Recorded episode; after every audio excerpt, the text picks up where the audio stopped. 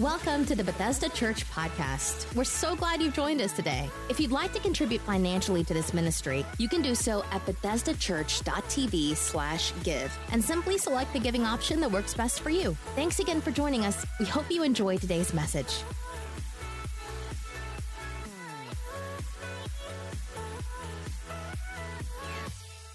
Amen. Thank you so much for your giving. You guys glad to be in God's house today? Amen. I'm excited to be here. I just sensed um, the Holy Spirit moving in this house. It's such an awesome thing when God shows up. Amen. Um, I want to talk to you today for a few minutes about exercising your authority. Exercising your authority. Um, we just finished up an entire message series entitled Crowned. And in that series, we've been doing our best to lay a foundation to help us understand who we are in Christ, which is identity, um, but also everything that Christ has made available to you and I as believers. And I hope that the foundation we have been laying over the last several weeks will help us to receive today's message, but not just today's message, but even that which God wants to do in this upcoming healing conference. How many are expecting God to do something supernatural?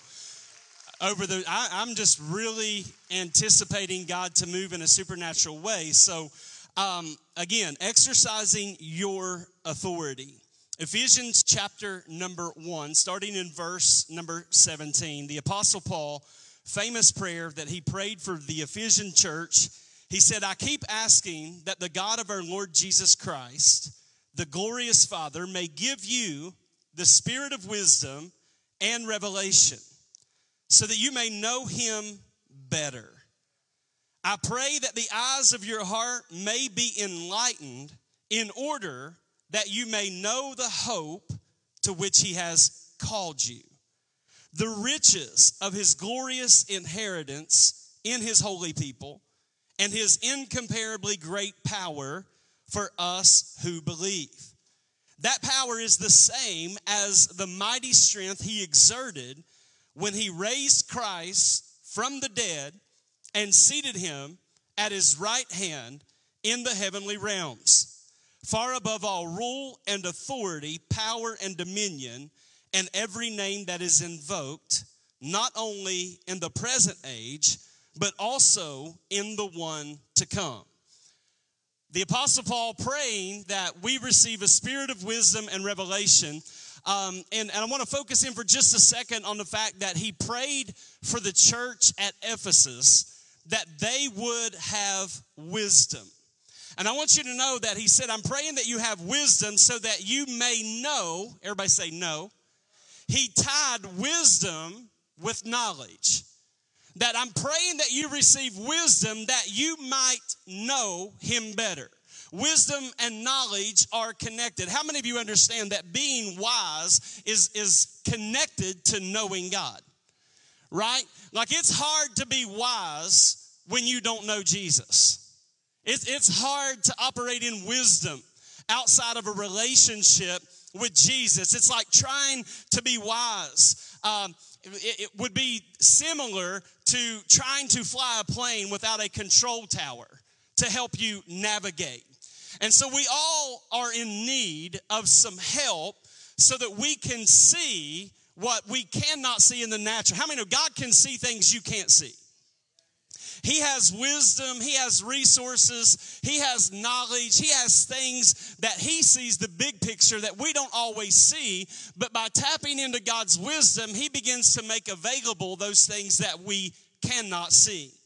Then He prays, He says, that the eyes of their heart be enlightened so that they may know what is the hope of their calling and what is the wealth of God's glorious inheritance. When, when you are adopted into God's family, your life now has a customized purpose. That God Himself, we, we, we say things so flippantly, uh, like God called me, and we just move on. How many? It's a big deal if God called you. Like the, the God of the universe put his hand on you and chose you. You have a customized purpose. Not only that, but he, he begins to talk about the fact that we are spiritually wealthy. Everybody say wealthy. We're spiritually wealthy. Why does the Apostle Paul say that? Because earlier in the book of Ephesians, in the third verse, he says that God has already provided every spiritual blessing, but it's located in the heavenly realms. That's why later on he prays that we would receive a spirit of wisdom and revelation so that we could know and understand and comprehend and walk in everything God has already made available. Anybody thankful for all the things God has already made available. Not, not something He's going to do, something that He's already done. So every spiritual blessing is banked in a deposit box with your name on it. Nobody can steal your blessing. I don't know why in church we get jealous and compare ourselves and think, you know, well, they got this or God's using them to do that. And When's my turn? Listen, nobody can take your blessing. Nobody can rob you. Just because God's blessed me doesn't mean He's ran out and can't bless you. Vice versa. How many know God it doesn't God doesn't understand lack? There is no shortage in the kingdom of God. There is no lack. We are spiritually wealthy. Here's what he says in Ephesians chapter number 2 starting in verse 6, it says, And God raised us up with Christ and seated us with him in the heavenly realms in Christ Jesus. I, I love this verse because what this verse tells me is that when God saved me, he relocated me. I want to say that one more time. When God saved me, he relocated me. When Christ got up from the grave and ascended to the right hand of God, I also got up with him. I was there crucified with him, buried with him, but the gospel is is that I have also been raised with him that when I got saved, I have now been relocated and I have sat down in heavenly places in Christ Jesus, which means that the enemy is already under my feet in God's mind, when Jesus died, you died. And when Jesus got up, you got up. Somebody give Jesus some praise right there if you believe the word of God today. This is good news. At the right hand of God, we have been seated there in Christ. Please understand that the devil does not want you to understand what I'm teaching you. He does not want you to get this. He wants you to be oblivious to your authority. He wants you to be oblivious to your position in Christ. He wants, he wants some of you that have been operating in a victim mentality. He wants you to remain a victim all the days of your life. He wants to keep us distracted. And, and a lot of times we think that the devil is after us but what he's really after is our faith. It's, it's not that he's just after us, he's after our faith. You say, well, why is he after our faith? Because it's faith that overcomes. It's faith that overcomes. Faith is what pleases God. It's impossible to please God without faith. So he comes for our faith. The devil could care less about us if we are not in faith. If you're not in faith, he ain't worried about you. If you're in doubt, unbelief, fear, like he ain't spending any time on you at all. Because you'll always remain right there. It's faith that overcomes. So he's constantly trying to separate us from our faith. And the Word of God says that faith comes by hearing and hearing by the Word of God. I want you to notice that He says hearing and hearing. Faith comes by hearing and hearing. This means that you and I need repetition. We need repetition. Kind of like elementary age students. Like you don't tell them the ABCs and say it one time and write it one time and say, if you don't get going to slap you. Like you're going to take some time. They need some reps. They need, they need uh, some opportunity to work through it. And so faith comes by hearing and hearing. And so we need to hear the word of God over and over until, and this is what I'm hoping is about to happen here at Bethesda Church, is that the word is going to move from just a head knowledge and it's going to go further than your head and move down into your spirit because when it hits your spirit, it comes alive and it starts producing results in your life. So all authority was given to Christ and, and it belongs to Christ, and through what he has done, he has now positioned us in a place of authority. So we need to understand that in the earth, when Jesus left the earth and when he ascended, I, I, told you in the Crown series that he transferred his authority onto the body of Christ. And, and what happened is, is when he ascended to the right hand of, of the Father, he left the church in the hands of the disciples. It was now their responsibility to do what Jesus did. And, and this is where there is a gap between what God desires and where the people of God live because we all sit around saying, you know, God is going to move and God is going to do that. And, and I believe we need to speak positive and we need to speak the word of God. But we've got to get out of the mindset that God is going to do whatever he wants to do whenever he feels like doing it because God can't get it done unless we are in agreement with him because he left the kingdom in the hands of his people. And if the kingdom's going to come, it's because we have taken taken our rightful place as sons and daughters to bring the kingdom of God into the earth. Some people think, well, God can get along just fine in the earth without us. It's not true. He cannot get along without you any more than you can get along without him. If, if everybody in the earth today decided we're not serving God anymore, if everybody made that decision, nothing would get done in the earth. Now, some of you are like, well, that doesn't make sense. Can't God do any? Yeah, He can do anything, but He has chosen to move and demonstrate His kingdom, watch this, through you. Now, how many feel the responsibility of that? I, I, grew up in church where everybody just, you know, sit in a spiritual La-Z-Boy saying God's going to send revival and God's going to do this and God's going to do that. And we, everything's on God while we do nothing. And then 20 years later, we're all saying, I wonder if God lied. He cannot lie, but He is looking for someone in the earth to come into agreement with Him. I wonder what would happen if Bethesda Church as a whole, 100% of us came into full agreement with everything God wanted to do and said, We are His hands, we are His feet, we are His mouthpiece. We want to see revival, that would bring revival. That would bring a move of God.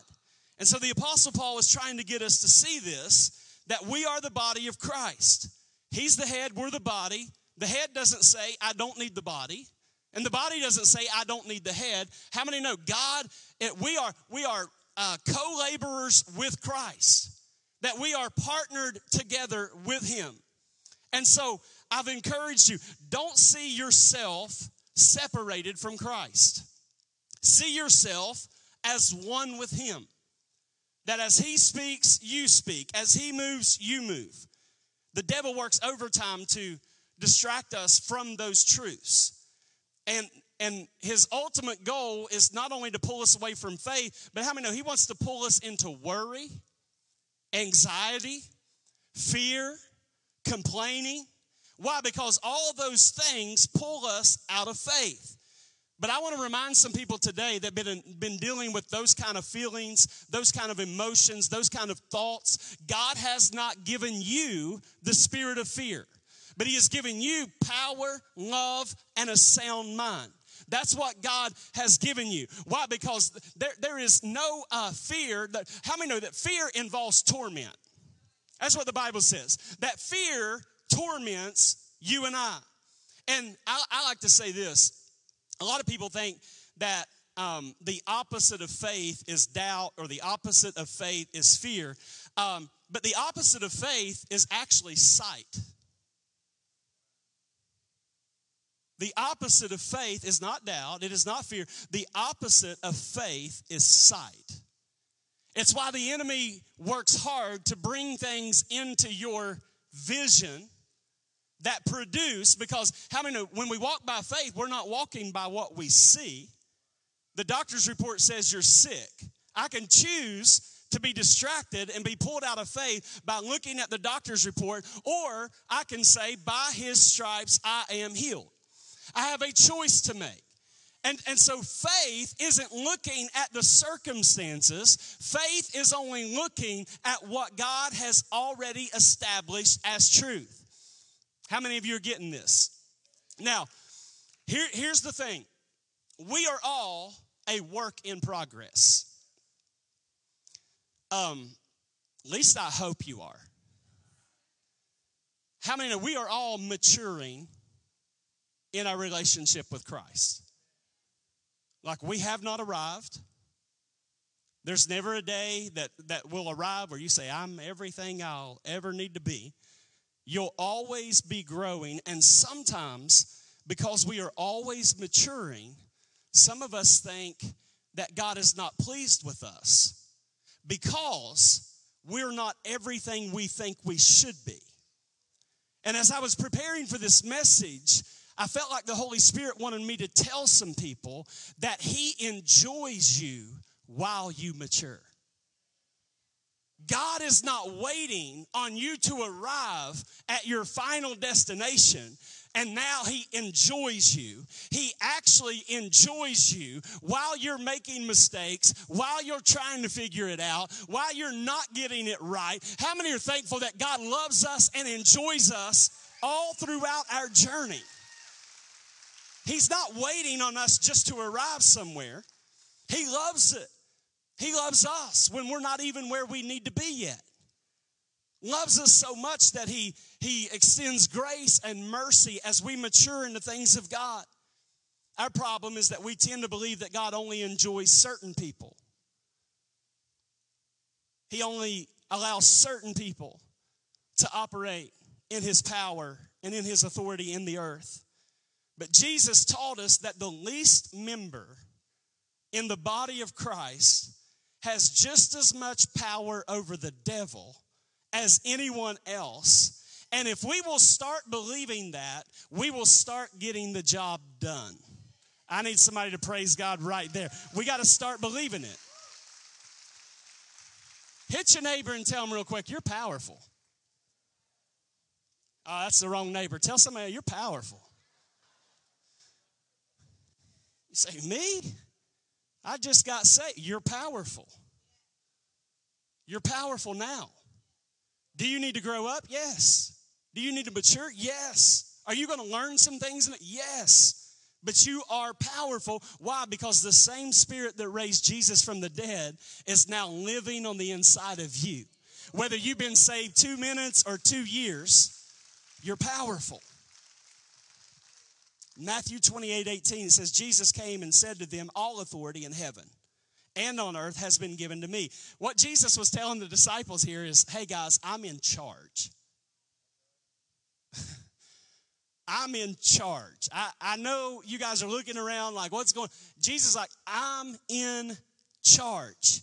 The Father has given me authority down here in heaven, in history, in eternity, and in time which means that Christianity is not some generic religion with a generic God. Authority over the universe is in the hands of the Son of God, and his name is Jesus. If you don't believe Jesus has all authority, just hang around around the end times when all this wraps up, when the Bible says that every single knee will bow and every single tongue will confess. Every tongue's going to say it. He's Lord. Like he's he's boss. He's really in charge. It's good news to know that God is in charge.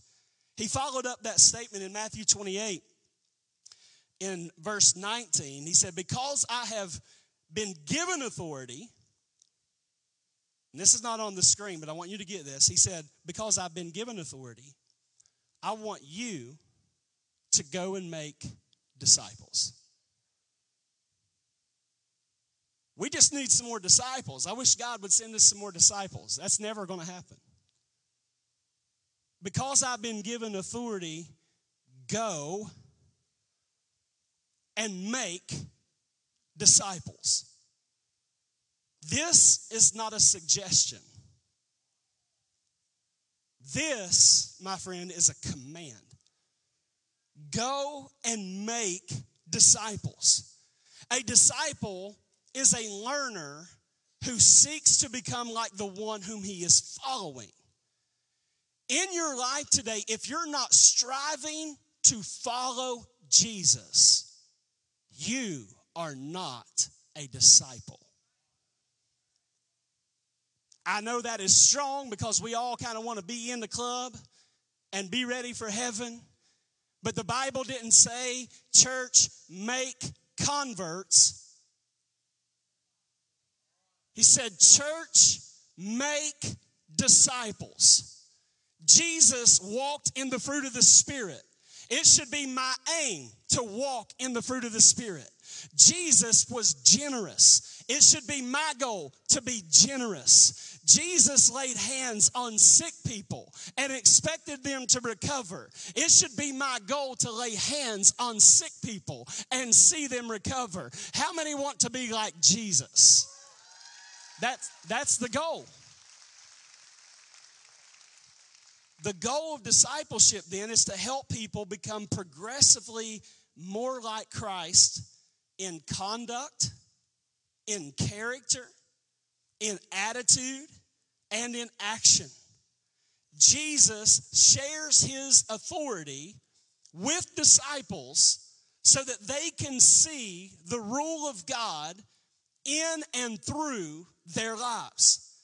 Discipleship is the key element of God's kingdom agenda. It's the visible manifestation of God's comprehensive rule over every area of my life and your life. It's the absence of discipleship that keeps a church impotent and ineffective. Most churches, they, they want to say, well, we got this problem, we got that problem, we got this, all these problems. They list all. What you have is a discipleship problem.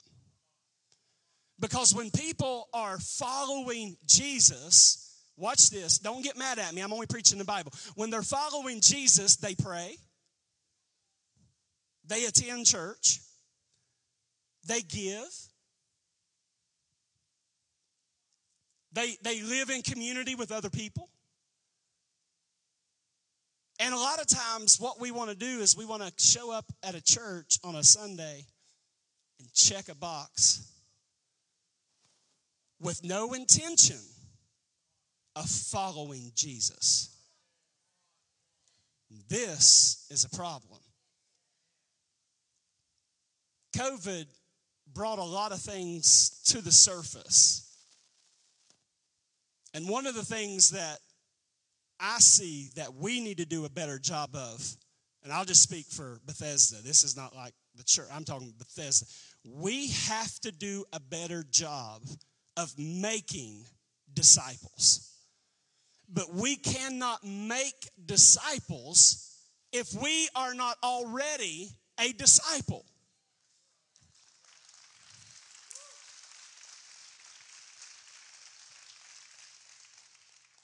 What does a disciple look like? They're saved, they're obedient, they, they take the next step in water baptism, they, they give, they serve, they, they're in groups, they, they speak the word of God, they're living their life the way God intended for them to live it. Matthew, or Mark 16, starting in verse 15, he, he said to them, Go into all the world and preach the gospel to all creation. Notice that nowhere in the Great Commission, making disciples and preaching the gospel, anywhere does it say sit. It says to go, that there's an action step. He says, Whoever believes and is baptized will be saved, and whoever does not believe will be condemned. And these signs will accompany those who believe. In my name, they will drive out demons. Some of y'all don't want to hear this next part. They will speak in new tongues. They will pick up snakes with their hands, and when they drink deadly poison, it will not hurt them at all. They will place their hands on sick people, and they will get well. In other words, if I am a believer, if I am a disciple, there should be some signs following my life showing that I'm a disciple.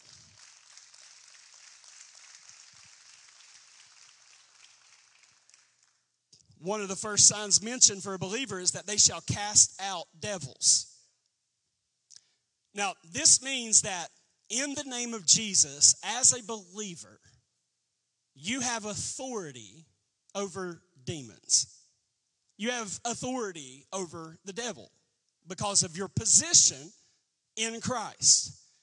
Colossians 1:13 says for he has rescued us from the dominion of darkness and he brought us into the kingdom of the son he loves. So God rescued believers out of the darkness and brought them into the kingdom of his son. We were under the dominion of the devil. We were under darkness, but Jesus has provided redemption. One translation says that the Father has delivered us from the power of darkness, that God has delivered us from the authority of darkness, that He has translated us out of darkness into God's light. God has already delivered you. You just got to open up your eyes, according to Paul, and get a little wisdom so that you can see what Christ has made available. What does that mean, Pastor? It means I have a right to speak to darkness. I have a right to speak to sickness. I have a right on the, on, uh, of the, because of the authority that Jesus has granted us, that we can break the power of the enemy. Now, a lot of times we come to church and we say, that's great. He's got a microphone. He can cast the devils out and lay hands on people and he can do all that. But you, you've got to make this personal. This means anywhere God has given you, it doesn't mean that you walk down the street and cast the devil out of every person that has one. In Walmart, that's a devil, cast it out, bless God. I see a lot of devils in there, by the way. But I don't always deal with them.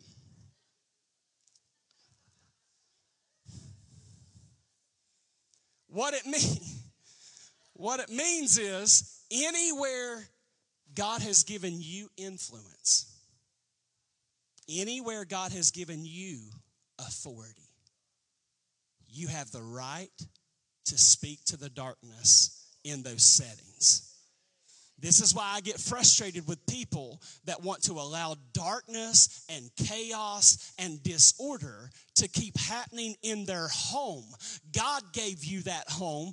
God gave you authority in that house. Darkness has no right to be there. Sickness has no right to be there. Confusion has no right to be there. Rebellion has no right to be there. God puts you in influence and authority in that house. Take your rightful place and exercise your authority. Somebody give God praise right there. He's given you authority there. You don't need me to come to your house to remove the devil. You know why? Because God anointed you to run that house. And the anointing that you need, the authority that you need, listen, it's not coming, it's already there.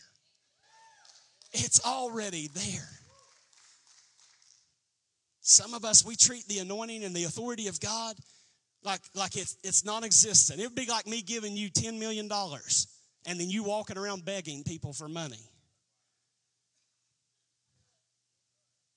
Why are you begging? You're a millionaire. Enjoy yourself. Tithe while you're at it. But we're walking around. This is why I said the opposite of faith is not fear, it's not doubt. The opposite of faith is sight. What has the devil brought into your vision, into your sight, that is robbing you of stepping into faith? What are you complaining about consistently? Did you know, according to the Bible, that unbelief manifests through complaints? Every time I complain,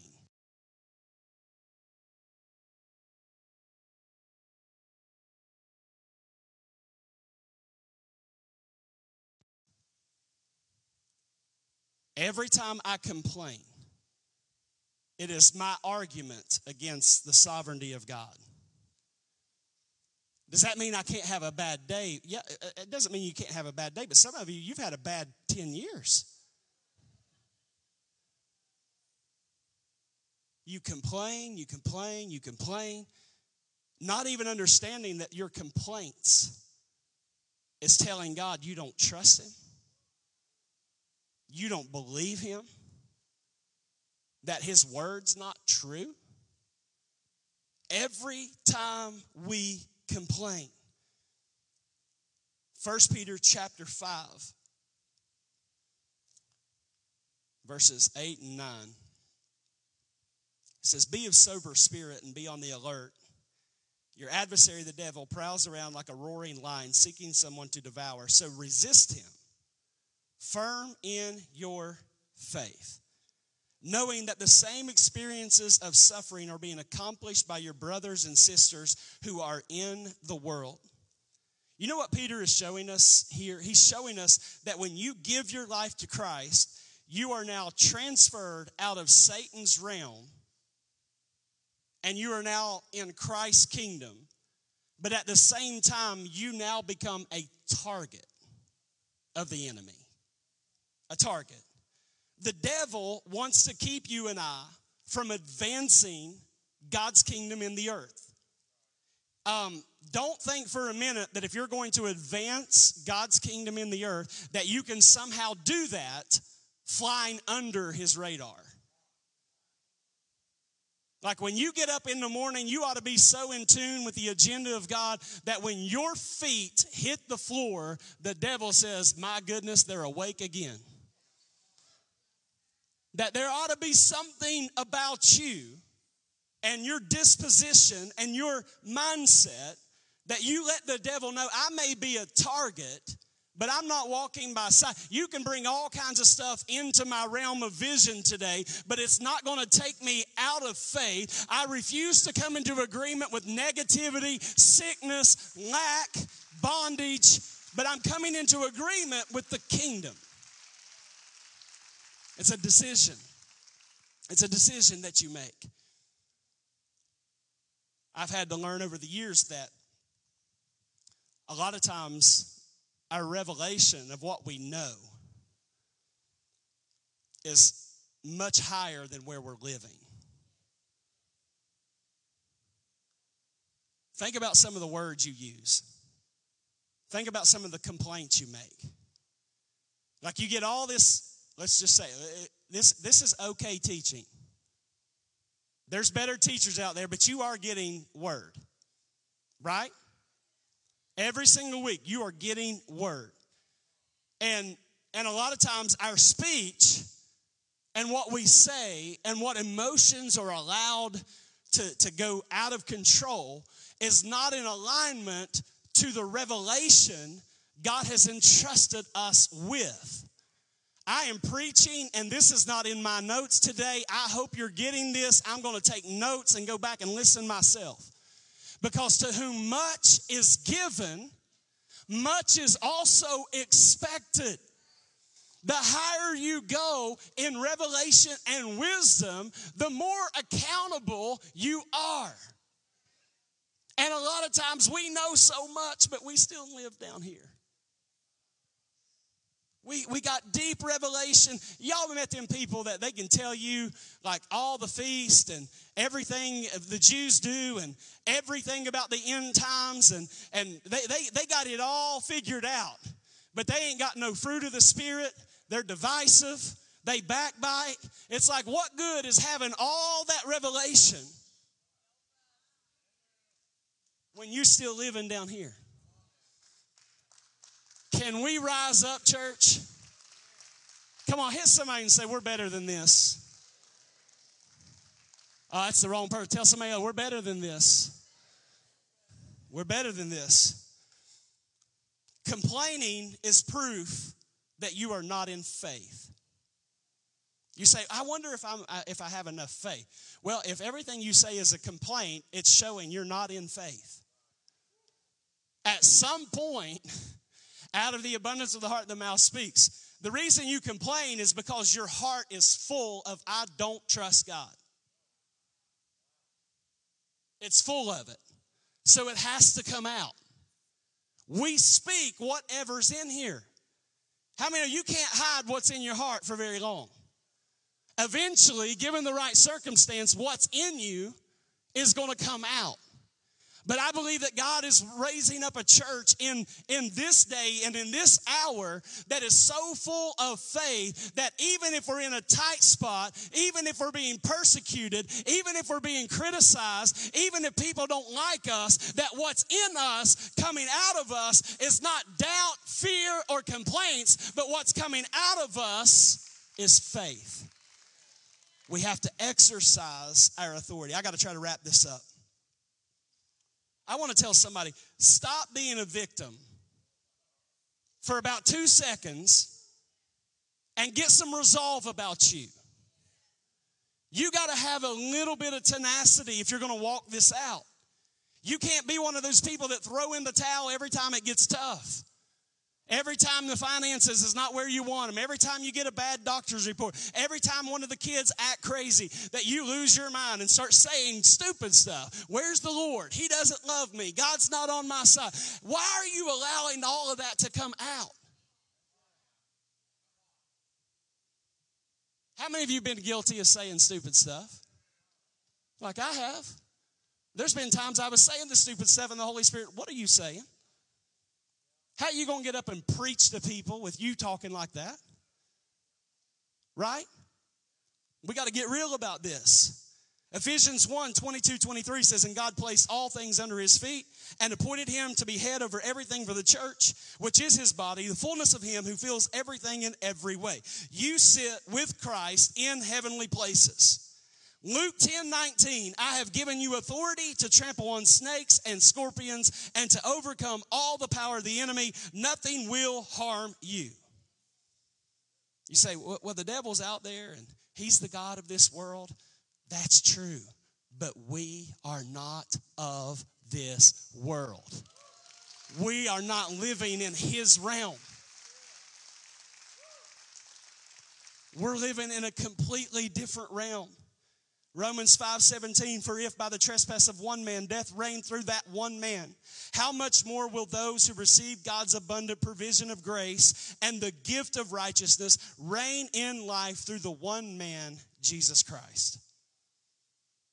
You can group the entire human race under two people. Every single person is either in Adam or in Christ we are either in Adam or we are in Christ. God wants us to reign. And here's a verse that hit me at the end of last week because it's great talking about authority and power and exercise your authority and be everything God has called you to be. And all this is good, right? Like, yeah, I want all of it. But I want you to look at this verse Romans 8 17 it says, Now if, everybody say if, if we are children, then we are heirs. Heirs of God, co heirs with Christ. Now, watch this. Here's where it's like, uh oh. If indeed we share in his sufferings, in order that we may also share in his glory. As children of God, it's important for you and I to understand that it comes with extreme benefits to be a child of God, but it also carries with it intense responsibility.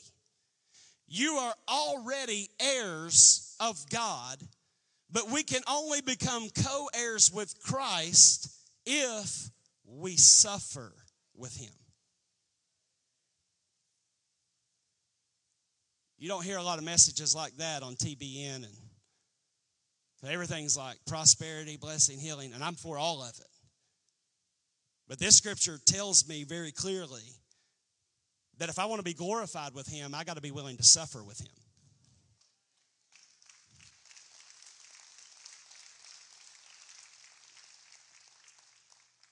Which means that if I shrink back in the day of trial, I may forfeit some of the rewards that Christ has for me. See, I want some of you, and, and I, I, I haven't didn't plan to say, worship team, get up here. I'm never going to quit. I'm full today. My heart and mind is going in a million directions because some of you have suffered. And we look at suffering sometimes. And how many of sometimes you suffer because of your faith in Christ? Sometimes you are mistreated because of it. Sometimes family stops speaking to you. Sometimes because you're called and, and you accept the calling and, and you do what God's called you to do. Sometimes religious people will crucify you with their words. There's all kinds of suffering that takes place. And I usually, like most of us, when, when I'm suffering, when it hurts, when I don't understand, I'm quick to ask God, why is this happening? When is this going to end? When are you going to put a stop to it? And then when, when I come across a scripture like this, it helps me to see that if I'm suffering with Him, number one, it should be an honor to suffer with Him. But secondly, if I suffer with him, I will also be glorified with him. That's why Peter, I think it was Peter that wrote and said, it's hard to make sense. Count it all joy when you're going through trials, when you're going through persecution and tribulation, when life stinks. Count it all joy We only count it joy when sickness is healed and people are getting saved and, you know, we're making a difference. And, and I get it. We should count that joy. But I, I want to encourage some people today that have suffered on behalf of Christ. I want to remind you that you can count that as an honor, that if you have suffered on His behalf, and that God will honor that more than you will ever understand. And you may not see it on this side, but how many know we will understand on the other side? And we'll all be able to say, it was worth it. Stand with me.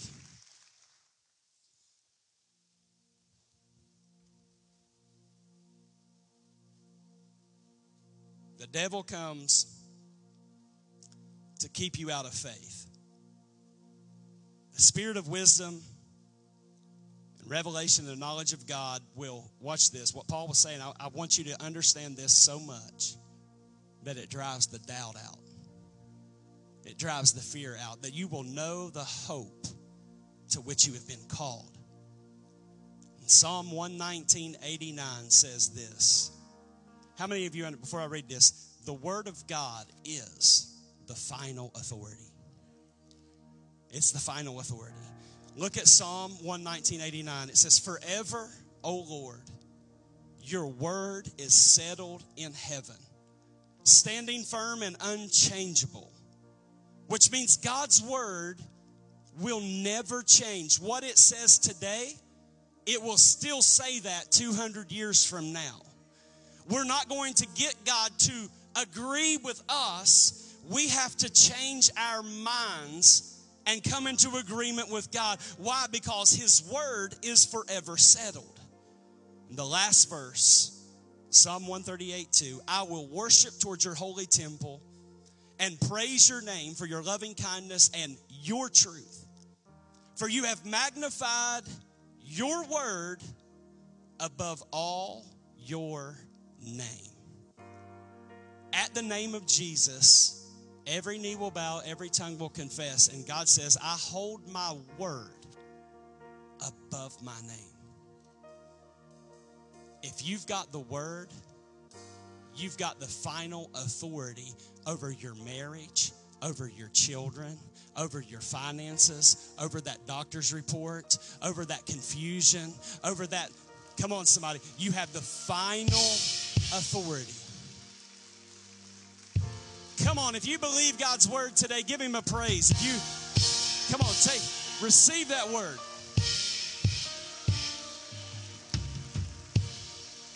We're going to open the altars in just a few minutes. We're going to pray for some people. But before we do that, I just want to speak to some people that may be in the room today and you're not in a relationship with Jesus. I'm going to ask that everybody in the room just bow your head for just a minute and close your eyes, no one looking around. If you're in this place today and you say, Pastor, I'm not saved, I'm not in relationship with Jesus, but I don't want to leave in that condition. I believe that He died for me. I believe that He got up on the third day. I, I believe that He loves me, that He wants to know me, that He wants to save me. And I want to be saved. I want to be a part of this prayer. If that's you today, I'm not going to embarrass you. Heads are bowed, eyes are closed. But if you want to be a part of this, this prayer and invite Christ into your life, right there where you are, would you just slip your hand up and say, Pastor, I want to be a part of this moment. I want to give my life to Jesus. Thank you for this hand. God bless you. I see that hand. God bless you. Anyone else? You say, That's me. I want to make another hand. God bless you. Awesome. Awesome. So good. Let's pray together. Everybody out loud say, Dear Heavenly Father, I come to you in the name of Jesus. I'm a sinner. I've committed sins. I need a Savior. I can't save myself. So I ask you, Jesus, come into my heart, forgive me for my sins, be my Lord and my Savior. Thank you for saving me and changing me. In Jesus' name, amen. Come on, let's give him a big hand clap. Come on, you can do better than that. That's two people saying yes to Jesus. Such good news. Prayer team, staff, get in place. We're going to open up the altars. We're going to lay hands on people. If you need prayer for anything at all, we are here to pray with you and for you. God bless you guys. Thanks for listening to this week's message from Bethesda Church. We hope you'll stay connected by following us online. You can find us on Facebook, Twitter, Instagram, and our website, BethesdaChurch.tv. Thank you for joining us and have a great day.